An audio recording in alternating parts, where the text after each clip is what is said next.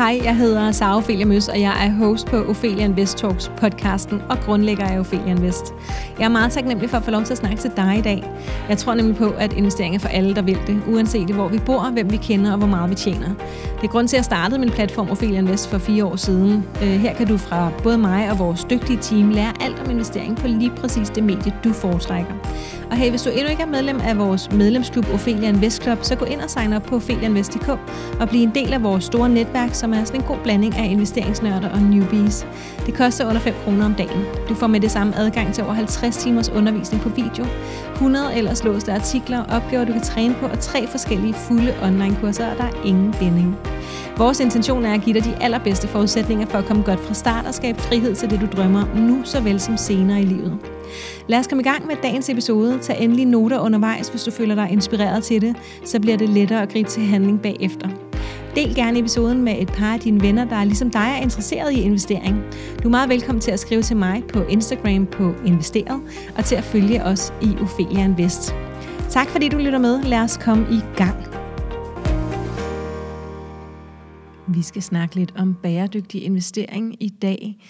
Og det dækker jo over mange forskellige ting, og der er også nogle ting, som man skal være særlig opmærksom på, når det er, man investerer og tror, man er bæredygtig. Vi har jo hele tiden lidt fokus på det her i Ophelia Invest, på, øh, på både skrift og lyd og video osv. Det jeg tænkte, vi, øh, vi lige kunne gøre i dag, det er simpelthen at snakke lidt om, hvad begreberne betyder, øh, hvorfor det er, at det her det er, fylder så meget i øjeblikket, øh, og så måske også nogle, nogle muligheder til allersidst.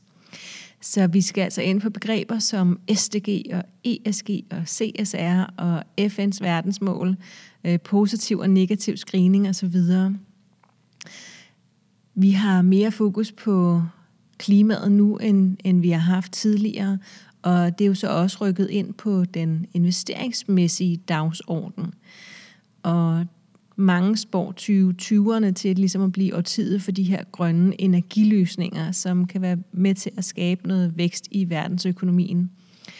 Og en helhjertet klimaindsats for virksomheder og regeringer inden for energi og landbrug og transport kan ved udgangen af 2030 være en gevinst for verdensøkonomien på 26.000 milliarder dollar – også elektriske biler, batteriproducenter, nye madprodukter uden kød og virksomheder inden for genbrug og bæredygtig indpakning står til at vinde. Og sådan de generelle vinder, det øh, bliver spået til at være grøn energi, for eksempel solceller, solceller og vindmøller, også elektriske biler, batteriproducenter, virksomheder inden for genbrug og bæredygtig indpakning. Og taberne, det bliver jo så måske nok olie, gas, dieselbiler og engangsplastemballage. Jeg har da også overgivet mig at købe de genanvendelige sugerør, men først da det var, at jeg ikke kunne købe andre. Og det er jo sjovt, at, øh, at nogle af jer skal presses øh, simpelthen til, at, øh, at alternativet for helt forsvinder. Øhm, og nu er jeg super glad for dem. Jeg kunne sagtens have brugt dem allerede for fem år siden, hvis, hvis der var nogen, der havde presset mig til det. Øhm, ja, måske skal du også presses til nogle ting. Fødevaremangel, øh, et fortsat stigende befolkningstal på, her på global plan, det resulterer altså i en ekspanderende befolkning og en stigende efterspørgsel efter mad og energi og materialer, der fortsætter med at tære på planetens ressourcer. Vi har jo lige haft den der dag øh, her for nylig, hvor at vi simpelthen havde brugt øh, jordens, det som jorden selv kan producere på et år, det havde vi så brugt, og det når vi jo typisk at bruge på et halvt år øh, i den vestlige verden. Virkningerne fra de her klimaforandringer kan medføre stigninger i ekstremt vejr og stigende vandstand, hvilket gør alle de her traditionelle metoder for landbrug, jagt og fiskeri vanskelige og mange steder helt umulige. Og nogle af os har måske nok været lidt øhm, overrasket. Min Instagram er i hvert fald fyldt med, med, med billeder, der brænder simpelthen steder i verden, hvor det ser helt forfærdeligt ud. Øhm, og så kan man jo have mange holdninger til, om, om det er noget, som, som vi har skabt, eller noget, som verden bare, altså kloden går igennem nogle, øh, nogle etapper, øh, hvor at, at der sker nogle ting osv., og, øh, og det skal jeg ikke gøre mig klog på, men vi må forholde os til sådan, som det ser ud. Så der er altså et behov for løsninger, som forbedrer energieffektivitet, sænker madspild og giver alternativer til de her knappe ressourcer. Øhm, der er en masse aktører på feltet. Øh, FN har jo gjort en stor indsats og opstillet de her 17 verdensmål, som du formentlig har hørt om, øhm, som skal nås inden 2030, og det er simpelthen for bæredygtig udvikling. Øhm, og jeg tror, jeg ved ikke, om jeg lige kommer til at ramse alle 17 op. Det kan godt være, at jeg gør det lige om lidt. Øhm, det kan godt være, at der er nogle af dem, som måske også overrasker dig. Jeg bliver i hvert fald altid lidt overrasket over et par af dem, øh, fordi det er, det er meget udførligt. Øh, men det er simpelthen jo regeringerne, der verden over forsøger at minimere de her klimaforandringer i deres respektive lande, inklusiv også her i Danmark, øhm, og så ellers samarbejder på tværs for at opnå de samme mål. Øh, og det er jo altid smart. Man kan mere, når man er flere, ligesom jeg altid siger, når vi snakker fonde. Ikke? Når, vi, når vi puljer vores penge, så har vi adgang til mere. Og flere selskaber og fonde begynder altså også at vende sig mod den her bæredygtige agenda. Vi har snakket lidt om de her artikel øh, 6, 8 og 9, som er blevet vedtaget på EU-plan for nylig. Men øh, det er der en helt podcast episode om, så den kan du bare høre, hvis du er nysgerrig på det. Det er altså EU, der forsøger at, øh, at guide øh, fondene rundt omkring i Europa, eller investeringsforeningerne, til at øh, putte de rigtige markader på deres fonde, sådan så de ikke kalder dem mere bæredygtige, end de er. Og så lad os lige tage øh, FN's 17 verdensmål, så der er altså afskaffe fattigdom, stop sult, sundhed og trivsel, kvalitetsuddannelse, ligestilling mellem kønnene, rent vand og sanitet, altså det der med at kunne trække toilettet, bæredygtig energi, anstændige job og økonomisk vækst, industriel innovation og infrastruktur, mindre ulighed, bæredygtige byer og lokalsamfund, ansvarlig forbrug og produktion, klimaindsats, livet i havet, livet på land. Jeg kan simpelthen ikke se, hvad der står på nummer 16, øh, og så på nummer 17, så er det partnerskab for handling. Og det er altså de 17 verdensmål. De blev vedtaget i 2015 øh, af alle verdens ledere på et topmøde i New York. De trådte så i kraft i 2016 og gælder altså frem til 2030, hvor vi alle sammen har forpligtet os til at prøve at opnå alle mål, ikke bare nogle af dem, men alle sammen. Ja, hvis vi skal prøve at kigge lidt på, på nogle af dem, så er mål nummer syv, øhm, det, det er altså bæredygtig energi. Og bæredygtig energi, det er mere populært end nogensinde. De fossile brændstoffer er stille og roligt ved at udfases, og vind, sol og vandenergi, det tager virkelig fart. Det med vandet, det er lidt sværere end de to andre, så vi ser jo, der er masser øh, vindmølleparker, der er masser af solcelleparker. Øh, men det her med vandenergien, som jo øh, er bølgeenergi, øh, den er lidt sværere at greje, men der findes altså adskillige projekter. Et eksempel på en aktie inden for bæredygtig energi er Athene Investment, som er et dansk firma, der udvikler vindenergi. Vi kender jo selvfølgelig alle sammen Vestas. Øhm, så har vi mål nummer 9, som øh, vedrører industri, innovation og infrastruktur. Og infrastruktur kan være, det kan både være motorveje, men det kan altså også være et elnet for eksempel. Og vedvarende investeringer i, den, i infrastruktur og innovation er nogle af de mest afgørende drivkræfter for økonomisk vækst og udvikling. Bæredygtig industrialisering sammen med innovation og infrastruktur kan frigøre øh, nogle dynamiske og konkurrencedygtige økonomiske kræfter, som skaber beskæftigelse og indkomst.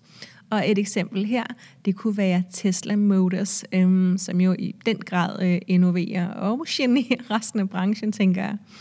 Så har vi mål nummer 13, det er klimaindsats. Og alle lande i verden kan se de konsekvenser, der er af klimaforandringer. Udledningen af drivhusgasser stiger fortsat, og niveauet er 50 procent højere end niveauet i 1990. Der var jeg 10 år, og der blev ellers snakket rigtig meget om det dengang også, og nu er det altså så blevet 50 procent højere. Det er jo helt forfærdeligt. Det kan medføre uoprettelige konsekvenser, hvis vi ikke handler nu. Og en aktie, der gør en forskel for klimaet, er øh, Klimeon, øh, C-L-I-M-E-O-N, der producerer energi fra geotermisk varme i stedet. Lad os prøve at tage lidt begrebsafklaring her. Øhm, og det kører måske også startet med, men vi skulle også lige have dig i gang. Øhm, så lad os starte med CSR. De fleste større selskaber de har en strategi for, hvordan de udøver deres sociale ansvar, øh, og det kaldes CSR. Øh, og det står altså for Corporate Social Responsibility, så øh, virksomheders sociale ansvar. Når man overvejer at investere i et selskab, så kan man kigge efter deres øh, CSR-strategi, hvor selskaberne løbende skriver om deres ikke-finansielle mål og præstationer. Øh, det kan være en hjælp for os, altså for dig og mig, til at vurdere, hvor bæredygtigt et selskab egentlig er. For det kan jo godt være, at de siger en hel masse, men som vi alle sammen ved, så er det jo øh, the talk, der gør forskellen, eller undskyld, the walk, der gør forskellen. Um, Ja, så beviser selskabet overhovedet, at de gør en forskel på et givet område på lang sigt. Nogle selskaber og fonde lader sig tjekke efter øh, af eksterne konsulenter, og det, det øger jo objektiviteten en del og gør, at vi kan måske øh, tillægge endnu mere værdi til det, som vi læser. Så er der ESG, og det står for Environmental, Social and Corporate Governance, øhm, så altså miljømæssig, social øh, og virksomhedsledelse. Og det er en række krav, som vi investorer vi øh, kan stille til virksomheder og fonde, før vi investerer i dem. Og de er altså delt op i de her tre hovedområder, som jeg lige nævnte. Og her ser man på, hvordan selskaber påvirker miljøet. Det kan for eksempel være, hvilken energi selskabet bruger eller om selskabet forurener dets nærmiljø. Man ser på selskabers relationer, for eksempel til andre selskaber. Har selskabets samarbejdspartner de samme værdier som selskabet selv? Og til sidst så ser man også på selskabets ledelse. Det kan for eksempel være, hvorvidt virksomheden har, har styr på deres bogføring og ikke er korrupte. Det har man jo ikke lyst til, at de skal være. Så er der SDG, og det står for Sustainable Development Goals, øhm, og det er bare egentlig et andet navn for FN's øh, verdensmål. Øhm, og det er jo altså nødvendigt, at vi, vi har et samarbejde på tværs af regeringer, og også på tværs af den private sektor og civilsamfundet. Øhm, fordi det ligesom er i fællesskab, at vi skal gøre en forskel. Øh, det nytter jo ikke noget, jeg bliver ved med at smide min sugerør ud øh, af plastik, hvis det er, at, at alle andre prøver at gøre noget andet. Jeg er med på, at jeg ikke gør en, en stor forskel alene, men, men det er vigtigt, at vi alle sammen bakker op, hvis, hvis vi sådan for alvor skal gøre en forskel. Der er jo nødt til at være nogen, der køber de her genbrugssugerør. Så hvad er bæredygtig investering så? Altså det er jo investeringer, der tager udgangspunkt i FN's 17 verdensmål. Altså investeringer, der forholder sig aktivt til SDG øhm, og ESG. Og SDG, det var Sustainable Development Goals, og ESG var Environmental, Social and Governmental. Så det er også investeringer, som forholder sig til det her med recycling og efficiency, altså genbrug og optimering af grøn udvikling det er et stort emne, det her. Ikke? Øhm, hvis vi skal kigge lidt på investeringsmulighederne, så er der nærmest ubegrænsede muligheder for os, der gerne vil investere bæredygtigt. Man kan finde dem ved at kigge efter innovative virksomheder, som skaber løsninger til klimaforandringerne. Og det er sådan noget som solpaneler, vindturbiner, teknologi til elektriske biler – substitutter til mangelvarer, særligt dem, der anvendes i ny vigtig teknologi som batterier og smartphones, så det er genbrugsmuligheder, kollektiv transport og landbrug. Lad os kigge på det her med screening. Øhm, der er noget, der hedder negativ screening, og så er der noget, der hedder positiv screening. Og hvis man for eksempel kigger efter en fond, der er bæredygtig, så kan vi starte med at undersøge, hvordan at fonden har screenet aktierne i fonden.